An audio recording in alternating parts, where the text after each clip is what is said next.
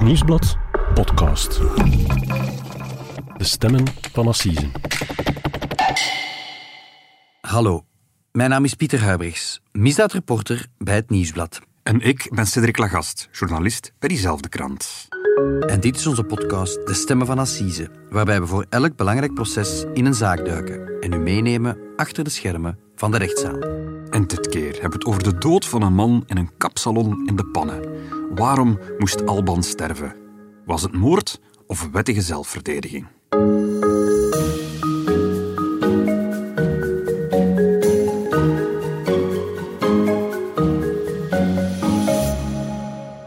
Dag Cedric. Dag Pieter. Cedric, welkom in onze podcaststudio. Morgenavond zijn het De Kastaars op televisie. Ja, op alle zenders zelfs. Vorig ik. jaar hadden we ons kostuum nog aan. Eh, deze keer zijn we net niet genomineerd en vallen we Nee. buiten de prijzen. Nee. Ga je desondanks toch kijken? Zeker, eh, al was het maar om onze collega's van de Vrolijke Vrekken te steunen. Hè. Zij zijn eh, dit jaar wel genomineerd en misschien brengen zij een beeldje mee naar Linkeroever, waar we dan eens mee mogen poseren voor een foto. Ja. Laat ze hopen dat zij eh, wel een kastaar eh, winnen. Ja. Nu, wij gaan het hier vandaag over een moordonderzoek hebben dat eh, gestart is in, voor het Hof van Assise, liever, meer Ja. bepaald in Brugge, West-Vlaanderen. Ja. Het gaat over de dood van een man in een kapsalon, eh zowaar. Dat is geen courante plek voor een moord. Nee, en het is ook geen kapsalon in een afgelegen plek of zo. Het- we, we moeten naar de pannen, eh, toch een, een zeer drukke kustgemeente. En, en zeker op, de, op het moment van het overlijden, want het is in, in, in volle zomerseizoen eigenlijk. Ja, dus daar is een moord gepleegd. Ja, wel, of het, nu een, een, of nu om moord gaat of niet, dat wordt eigenlijk een beetje de grote vraag op dit proces. Eh, want wie er verantwoordelijk is voor de dood van het slachtoffer, dat is duidelijk. Daar wordt niet over eh, getwist. Maar de vraag is, waarom is er daar iemand doodgestoken? Daar bestaan verschillende versies over. En het antwoord op die vraag, dat zal allicht de uitkomst van dit assiseproces bepalen. Cedric, elke zaak begint hier uiteraard met een moord, of, of ja, toch met een verdacht overlijden. Ja. Hoe is de bal in dit verhaal aan het rollen gegaan? Wel, we moeten dus naar de pannen. eh, de pannen in, volle zomerseizoen. Het is 3 september 2020. Het is heel vroeg ochtends. Daar vertrekt om 20 na 5 's ochtends al een, een dame naar haar werk.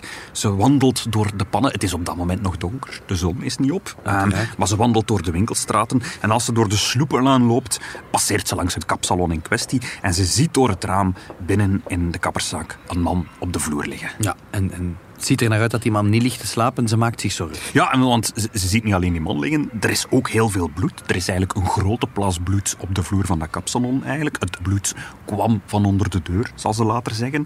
Ze ziet ook bloederige voetstappen op het voetpad voor het kapsalon. Voetstappen die, die van het kapsalon wegstappen. Eh, en in paniek rent ze weg. Ze rent naar haar werk. Ze vertelt haar wat ze daar gezien heeft. En, en daar bellen de mensen uiteindelijk de hulpdiensten. Nou, de volgende stap lijkt me dan de politie die naar dat kapsalon afzakt. Ja, er gaat een patrouille ter plekke om te zien wat daar precies aan de hand is. Hè. Is het een grap? Want ja, een, een, een lichaam dat daar ligt in bloed. Eh, Is daar nog iemand in nood? En ze komen aan en ze zien daar inderdaad een man liggen. Een man in een short met zwarte sportschoenen aan en in ontbloot bovenlijf. En ze zien ook verschillende verwondingen op zijn lichaam. Het is duidelijk geen grap, maar er is een probleem. De deur van dat kapsalon is nog op slot. Mhm. Dus er is er een crime scene voor hun ogen, achter het raam, en ze kunnen Ja. niet binnen. Nee, en, en ze bellen aan, ze kloppen op de deur, geen reactie. Ze zien wel hoe er achteraan in de kapperszaak licht brandt. En, en dan uiteindelijk, als ze lang genoeg op het raam bonzen, komt er een man blootsvoets naar voren en die doet heel rustig de deur van het kapsalon open. En de politieagenten, die stomen wel naar binnen. Ah ja, natuurlijk, want eh, ja, ze willen weten, die man die daar op de grond ligt, leeft hij nog of is hij overleden? En leeft maar, hij nog? Maar nee, hij is overleden. Ze kunnen eigenlijk niks meer voor hem doen. Ze tellen elf messteken in zijn lichaam. En, en later zal blijken dat zeker één van die messteken eh, het hart van het slachtoffer heeft doorboord. Dus hij was eigenlijk op slag dood. En, en heel opvallend, de man die daar ligt, die is al uren dood. Zeker al vier uur. Ja, en vanuit het kapsalon zijn de hulpdiensten niet gebeld, denk ik, Cedric. Nee. Zo lijkt het. Terwijl er gewoon iemand aanwezig is in dat kapsalon. Ja, twee mensen zelf, want je hebt de man die de deur opent, maar als ze de hele ruimte dan doorzoeken, dan vinden ze achteraan in het kapsalon een klein keukentje en in dat keukentje zit nog een tweede persoon. Een vrouw die helemaal in shock is en die hen eigenlijk op dat moment nog niks kan vertellen. En die politiemensen die kijken om zich heen en ze vragen zich af, wat is hier in godsnaam gebeurd?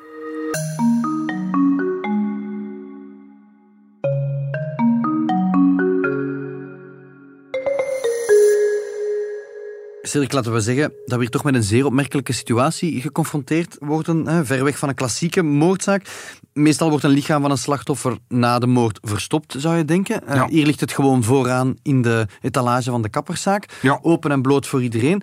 Misschien moet je eerst eens duiden in welk kapsalon uh, we beland zijn. Wel, Le Salon heet het. Dat klinkt heel chic, maar bon, de zaak ligt in de Sloepenlaan. Dat is niet aan het strand van de pannen, uh, maar een beetje in de binnenstad. Ik, ik heb het eens bekeken, het ligt op een goede 200 meter uh, stappen van de dijk. Het is een kleine zaak, 12 vierkante meter ongeveer, twee stoelen. Uh, de zaak staat op dit moment te koop, trouwens. Uh, mm -hmm. En op dat moment, op het moment van het drama, was de kapper daar uh, sinds één jaar de nieuwe uitbater. Ja. En is hij, voor alle duidelijkheid, de, de man die de deur komt opendoen als de politie arriveert? Ja, dat klopt. De man die de deur opendoet is inderdaad de kapper, de eigenaar van de zaak. Heet Abdelatif Belarbi, een Franstalige man die op dat moment 47 jaar is, die eigenlijk al jaren kapper is. Hij is geboren in Marokko, was daar ook kapper, is in uh, 1998 naar ons land gekomen en hij was hier achtereenvolgens kapper in Gent, in Brussel, in Sint-Gilles, in Anderlecht, in Luik, in Willebroek en uiteindelijk ook in de pannen. In heel het land, met andere woorden. Ja. Wat vertelt hij over het lichaam dat in zijn kapsalon ligt? Ja, hij geeft eigenlijk meteen toe dat hij de persoon is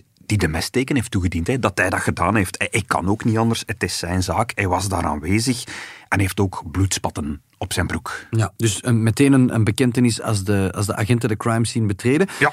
Wat is er dan precies gebeurd? Ja, wel, daar begint het. Op die vraag volgt eigenlijk een vrij warrig verhaal. Het, het, zou allemaal enkele uren eerder gebeurd zijn, rond één uur s'nachts ongeveer. Zijn kapsalon was dicht uiteraard, mm -hmm. uh, maar hij was wel aanwezig. Hij zat in het kleine keukentje achteraan in van zijn kapsalon, samen met die vrouw, die daar ook door de politie is aangetroffen.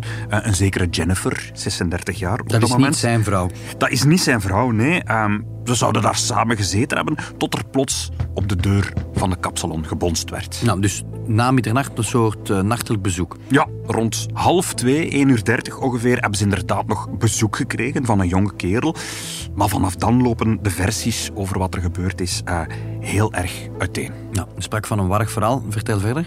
Wel, de kapper zegt dat, dat hij die man heeft binnengelaten. Uh, ze hebben even gepraat. En dan plots is die bezoeker onverwachts, zonder enige aanleiding, razend kwaad geworden. Mm -hmm. Zo zegt de kapper. Klinkt vreemd. Er komt daar na middernacht een, een figuur toe die meteen zeer boos wordt. Ja, en hij wordt boos, zegt de kapper, omdat hij hoorde dat er iemand in het keukentje achteraan zat. Dat was dus die Jennifer. Maar hij dacht niet aan die Jennifer, hij dacht aan een andere vrouw, aan een zekere Alexandra, zo zegt de kapper. En, en zijn bezoeker zou daardoor zo kwaad geworden zijn dat hij de kapper op de grond duwde en vervolgens op de kapper zou beginnen slaan zijn. Wel dertig keer, zegt die kapper. En hij vertelt aan de politie hoe dat hij uiteindelijk op de grond is gevallen door die slagen, hoe hij uh, in een reflex een mes heeft gegrepen en dat hij die bezoeker heeft gestoken. Maar, zo had hij vol, het was allemaal uit zelfverdediging. Ik werd aangevallen, ik heb mij verdedigd omdat mijn leven in gevaar was. Daarnet zei je, Cedric, dat er ook uh, voetstappen buiten voor de stoep gevonden werden. Die suggereren dat de dader van de crime scene was weggelopen. Ja, maar die blijken van de vrouw in, in het keukentje te zijn. Die vrouw is na het drama weggelopen, maar uiteindelijk gewoon op haar stappen teruggekeerd en terug naar de kapperszaak gekomen. Ja, die hele nacht is er niemand van de aanwezigen die het nodig vindt om de hulpdiensten te bellen. Dat is, nee. dat is ook al vreemd. Ja. Klopt het dat het dan wettelijke zelfverdediging was? Ja, dat is vanaf dat moment de kern van het onderzoek. Hè. Was het zelfverdediging? Want het slachtoffer, die kan het niet navertellen.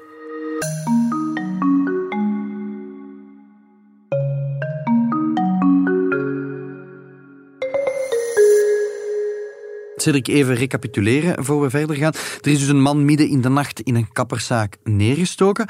Maar de dader, de kapper dan, die zegt dat hij aangevallen werd door zijn bezoeker, dat Ja. hij zich wel moest verdedigen. Ik vraag me dan af, ja, wie is die bezoeker? Kent de kapper hem? Wel, de man die daar op de grond ligt, die heeft nog zijn portefeuille in zijn achterzak zitten. Uh, de politie kent dus zijn naam. Het is een Belg, hij heet Alban Demora. Op dat moment 31 jaar en is geboren in Veurne. Ja, het is iemand van de kust, eh, Ja. zeg je. Kende de kapper hem persoonlijk? Jawel, die kapper vertelt dat ook dat hij die man kent, want het was een van zijn klanten. En uit telefonieonderzoek zal ook blijken eh, dat ze af en toe wel eens naar elkaar belden. Eigenlijk tot, tot voor het begin van de zomer eigenlijk. Na, aan het begin van de zomer lijkt zo alle contact tussen die twee plots gestopt te zijn. Eh, en plots aan dat bezoek. Dat, dat bezoek is eigenlijk het eerste contact dat ze zouden gehad hebben in de zomer. Mhm. Wie is die man? Wel, het is een, een, een man van 12 stilen en 13 ongelukken, zou je kunnen zeggen. Ehm, zijn familie zelf omschrijft hem als een beetje goedgelovig, een beetje naïef. Ehm, heeft verschillende jobs gehad in zijn leven, meestal interimwerk, uh, maar veel verschillende jobs. Hij, kon een job niet lang houden, zoals dat heet. Hij werd vaak ontslagen. Uh, het was iemand die, die ja, veel rondtrok aan de kust, altijd op zijn fiets. Hij was altijd onderweg op zijn fiets. Hij had geen auto en vooral hij hield van vissen, meer bepaald van karpervissen. Mhm. En wat deed hij in het holst van de nacht in een kapperszaak? Ja, dat is ook een vraag die, die het speurdersteam bezighoudt. Hè. En, en dat wordt eigenlijk, naarmate het onderzoek vordert, beetje bij beetje duidelijk als ze wat meer de achtergrond van die kapper uh, bestuderen. De man noemt zichzelf tijdens de verhoren ook de beste kapper van België. Maar als ze in de pannen zelf wat rondvraag doen, dat blijkt dat hij daar een heel andere reputatie heeft. Dus niet als beste kapper van, uh, van België, maar om ja, andere dingen. Er wordt in de pannen eigenlijk een beetje smalend gesproken over Le Salon. Want, zo merken de buren op, iedereen die daar binnen stapte, die kwam eigenlijk naar buiten met net hetzelfde kapsel. Nooit was iemands haar wat korter of een beetje bijgeknipt of zo. Het is zelfs zo dat ze daar verschillende kale mannen zien buiten en binnenlopen bij die kapper. Dat is eerder opvallend. Ja, want het vermoeden is, en, en de speurders zien dat ook, dat was eigenlijk een plek waar verschillende mensen eigenlijk gewoon drugs kwamen kopen. Ja, zo, ik voelde jou een beetje komen, Cedric. En die, die kapper die Belarbi, dat was dan een drugsdealer. Maar de politie gaat eigenlijk een beetje achterhalen dat hij in 2019 de cocaïnehandel had overgenomen van een Tunesische man, een zekere Karim uit Westende, die dat jaar werd opgepakt en tot drie jaar cel veroordeeld werd wegens cocaïnehandel. En, en de kapper had eigenlijk gewoon zijn plaats ingenomen. De cocaïne die zat verstopt in de borstels van zijn kapperszaak. En mensen liepen daar binnen en buiten, uh, niet zozeer om hun haar te laten knippen, maar om uh, ja, een paar gram cocaïne te scoren. Ja, en, de, en de kapper zelf gebruikte die ook? Uiteraard, ja. Uh, uh, hij gebruikte ook. Nu, hij en zijn gezin hadden veel schulden op dat moment en hij zag dat eigenlijk als een manier om, om uit de schulden te geraken. Nu, door de moord in het kapsalon, of liever door het overlijden van een man in dat kapsalon, is heel die drugshandel eh, in 2020 aan het licht gekomen. En Belarbi is daar in 2022 al voor veroordeeld tot 20 maanden cel. Ja, en dus die Alban de Mora, die daar uh, s ochtends dood in een plas bloed lag, die is daar nooit geweest om zijn haar te laten knippen? Nee, de Mora had zelf ook de reputatie dat hij zich uh, met drugs inhield. Nu, op het moment van zijn overlijden was hij vrij dronken. Er zat 1,79 promille in zijn bloed. Maar van hem deden de geruchten toch de ronde dat hij vooral bezig was met cannabis. Er waren ooit eens uh, een aantal cannabisplanten bij hem thuis gevonden. Uh, hij was niet zozeer bezig met cocaïne. Nu, de speurders hebben ook zijn gsm-verkeer nagekeken en op dat moment rijst er al een beetje een vermoeden op wat hij, wat hij daar kwam doen. Want hij had een berichtje gekregen van een vrouw met de vraag of hij voor haar cocaïne kon vinden. En allicht was hij daarom bij zijn kapper. Dus dat kapsalon was eigenlijk spil in een geheime drugstrafiek uh, aan de kust. Ja. Natuurlijk, dat brengt ons nog niet dichter bij een antwoord. Want ja, waarom zou die Demora dan ja, zelf die kapper aanvallen? Als dat zijn dealer is, kom je daar gewoon uh, drugs halen. Um, en er was nog een andere getuige, sprak je, hè? de vrouw die in de keuken verstopt zat. Ja, Jennifer, hè, 36-jarige vrouw. Aanvankelijk vertelt zij dat zij daar ook in die kapperszaak werkt, als poetsvrouw, dat zij daar af en toe werkt. Maar later zal blijken dat dat eigenlijk ook een drugsverslaafde vrouw is, die daar eigenlijk ook was uh, om, om, om cocaïne te scoren. Nu, zij zat in de keuken op het moment dat Belarbi de deur ging open doen. En toen dat ze uh, lawaai hoorde, heeft ze door het sleutelgat naar de kapperszaak gekeken. En zij zag dat ze gezien heeft hoe twee mensen daar aan het vechten waren. -hmm. Voor de West-Vlaamse speurders is zij de kroongetuige? Ja, in principe wel. Nu natuurlijk, tijdens het onderzoek heeft ze al verschillende verklaringen afgelegd. En ja, je moet er ook een beetje rekening mee houden. Die, die moord is om zes uur s ochtends ontdekt, terwijl dat die rond half twee s'nachts gebeurd was. En, en zij is al die tijd gewoon in, in de keuken blijven zitten. Ze heeft de hulpdiensten niet gebeld er is ook wel een beetje een vermoeden dat er misschien ook wel afspraken gemaakt zijn in, in die periode dat daar was. Dus bon. Ze hebben de nacht er laten overgaan en ze komt niet zo waarachtig over. Ik, ik, denk dat op het assiseproces er eigenlijk een, een, een belangrijkere rol zal weggelegd worden uh, voor de bloedspatanalisten van het onderzoek. We hebben al eens een, een podcast gewijd aan, aan, de rol van deze forensische speurders. Zij proberen eigenlijk uh, op de plek van de misdaad, aan de manier waarop het bloed is rondgespat, te reconstrueren hoe een misdaad gepleegd is. Voor wie daar meer wil over weten, uh, in aflevering 68 van onze reeks over de moord op Leslie Swolfs mm-hmm. hebben we het daar al uitgebreid over gaat. En wat zeggen de bloedspatanalysten?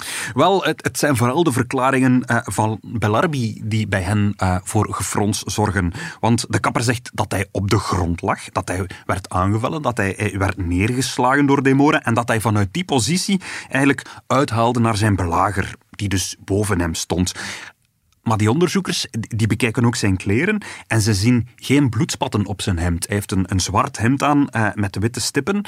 Uh, en, en, eigenlijk op zijn hemd vinden ze geen bloed, wat gek is. Want als je naar iemand steekt die boven je uittorent, dan zou dat bloed op jou moeten druppelen. Ja, maar je sprak daar straks wel in het begin van onze podcast over bloed op de broek. Ja, klopt. Op zijn broek uh, zijn er wel bloedspatten. En daaruit concluderen ze eigenlijk uh, dat de kapper recht stond toen dat hij stak. En eigenlijk uit nog andere sporen kunnen ze afleiden dat Demora eigenlijk in een kapperstoel neerzat toen dat hij de eerste messteken kreeg. En uit nog andere sporen kunnen ze eigenlijk afleiden dat Demora neerzat in een kapperstoel toen dat hij de eerste messteken kreeg. Dus het, het verhaal van de kapper klopt niet? Nee, er zitten toch wel wat grote vraagtekens in zijn verhaal. En wat is de reden van de steekpartij dan geweest? Wel, dat is op dit moment voor mij ook nog niet helemaal duidelijk. Uh, misschien zullen we dat op het assiseproces te horen krijgen van de kapper zelf, of misschien ook van Jennifer, want de twee zijn ondertussen geen vrienden meer, zo heb ik begrepen. Mm. Nu, het, het, laat zich ook raden dat er op het assiseproces veel aandacht zal gaan uh, naar de persoonlijkheid van de kapper. Hij was zelf ook een, een frequent gebruiker van cocaïne. Um, Alban de Mora die moest hem blijkbaar nog geld. Er is sprake van ongeveer 50 euro of zo. Misschien is daar een ruzie over ontstaan. Nu, er zijn ook getuigen die zeggen dat Bellarbi heel explosief kon zijn. Er zullen twee mensen komen getuigen dat de kapper hen ooit bij de keel heeft gegrepen. Heel plots, zonder dat daar de minste oorzaak voor was. Je kan je daar ook vragen bij stellen.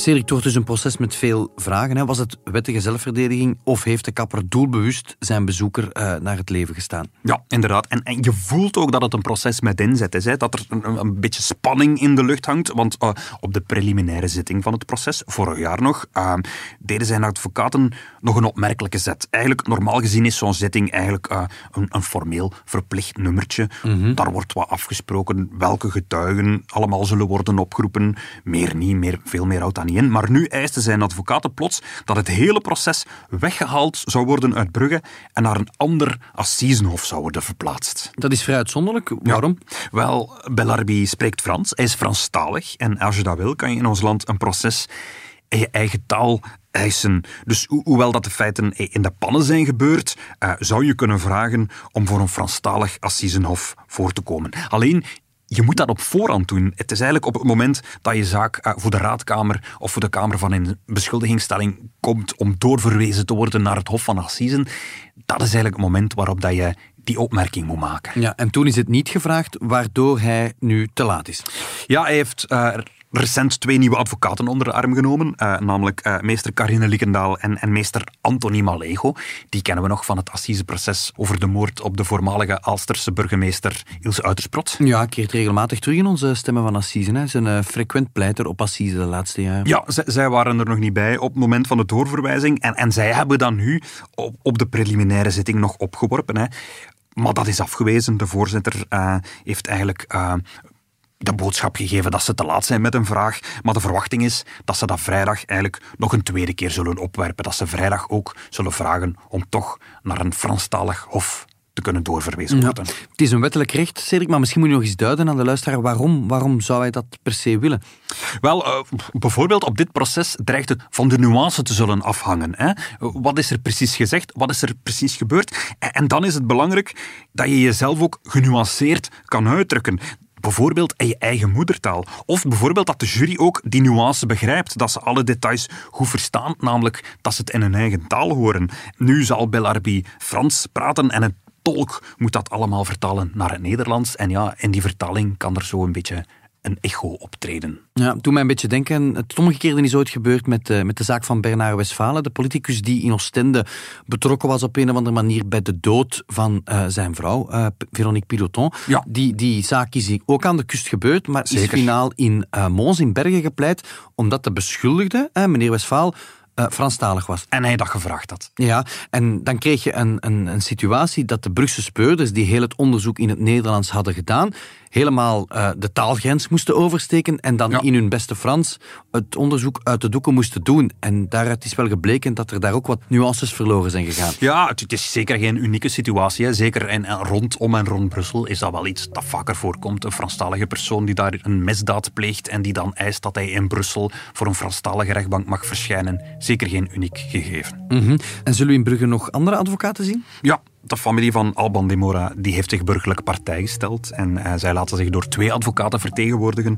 Door uh, meester Julie van den Boorgaarden en meester Christian van de Bussen. Ja, die uh, zal later op Assisen ook de mama verdedigen van de vermoorde kindjes in Waardammen. Hè. Een groot, groot verhaal ja. later. En, en deze week hebben we hem ook aan het werk gezien. Want in de marge daarvan was er deze week een correctioneel proces over slagen en verwondingen naar die moeder toe. In de aanloop naar die kindermoord. In de aanloop naar de kindermoord heeft daar ook op hij was ook haar advocaat in de Brugse rechtszaal. Ja, en de openbaar aanklager in deze zaak? Dat is uh, deze keer substituut-procureur-generaal Eva Brantegem. En voor de volledigheid, de voorzitter is opnieuw Vincent Verreken. Oké. Okay. Cedric, bedankt om dat hier zo deskundig te komen uitleggen in onze studio. Uh, we gaan uiteraard dit proces volgen en we komen er later uh, in een volgende Stemmen van Assise ongetwijfeld op terug ja. om te kijken hoe de kapper het er vanaf heeft gebracht op Assise. Tot okay. de volgende keer.